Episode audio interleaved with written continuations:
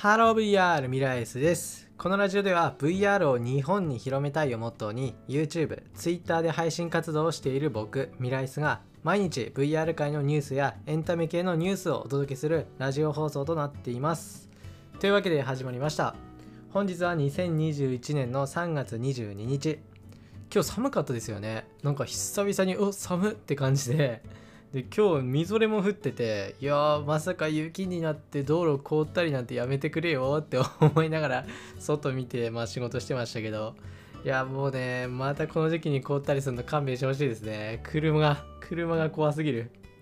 もうねそろそろタイヤ交換しようかなっても思ってたんでいや勘弁してほしいです。いや寒さ対策まあこの時期もしっかりしましょう。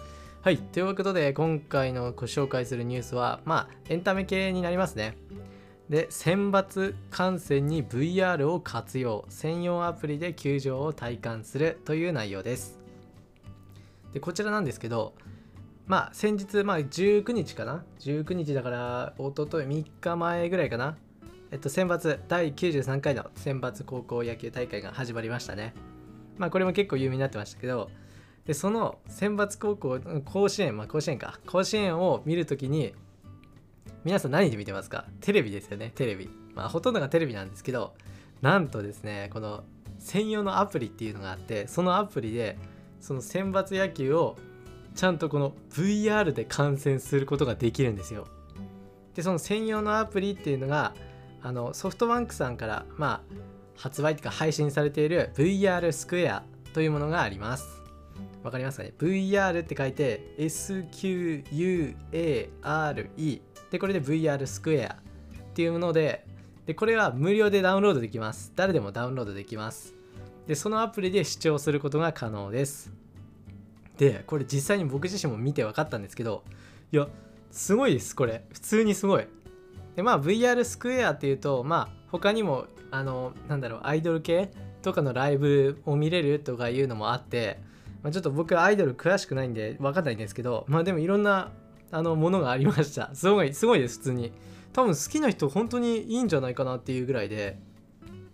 でこれ実際に見てみた感想なんですけどまずあのいろんなモードが試せます。あのなんだろう。VR このスマホ単体で普通に見れます。でスマホを横画面にしてで始まるんですけどその見る視点っていうのがすごくてあのキャッチャーの後ろキャッチャーの真後ろにカメがカメラがあるみたいでそのカメラから見ることができるんですよ。本当に。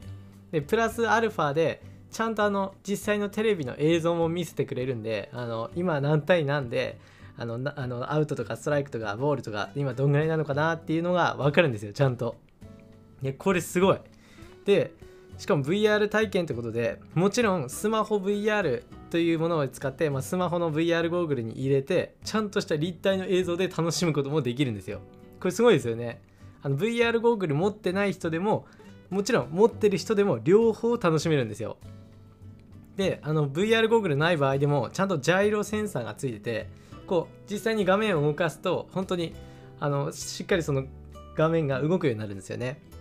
でこれもねめちゃくちゃ良くてもちろんこの指のタップでも視点切り替えはできるんですけどいやすごいです。これ普通にすごい。えなんでこんな有名になってないんだろうっていうレベルで。でさらになんですけどそのキャッチャーの後ろから見るっていう視点の他にもあのカメラが他にもあって2つありましたね。まあ僕が見た試合だと。まずあの選手が、まあ、すぐ近く選手のあの入場してくれる場所、まあ、選手の控えの場所かな。ベンチのとこかな。でそこを見ることもできます。いやこんなとこにカメラあるんだっていうくらいで あここも見れるんだって感じで、まあ、選手が今どんなことしてんのかなみたいなのを 普通に見れます。見れちゃっていいのかなって感じなんですけど。でもう一個があのホームランのあのセンター？センターの一番奥側の方ですね。多分これあのホームラン来た時にこう見れるようにみたいな多分そういう感じなんでしょうけどいやすごいです本当に。なんか本当にその球場にいるかのような感じでうおすごーって感じで 普通になんだろう声出ちゃいました。おおすごいって言って。VR 初めてじゃないんだからさって。自分でちょっと笑ってましたけど。ででもねすごいですこのアプリ。でこんな簡単にできるんだと思って。で普通こういうのってあのログインとか必要じゃないですか。いちいち新規の会員登録とか。まああれ鬱陶しいですよねあれ。ただこれのこの VR スクエアはもういらないです。あのログインとかあのダウンロードしてそのアプリを開いてもう見れる。すぐ見れる。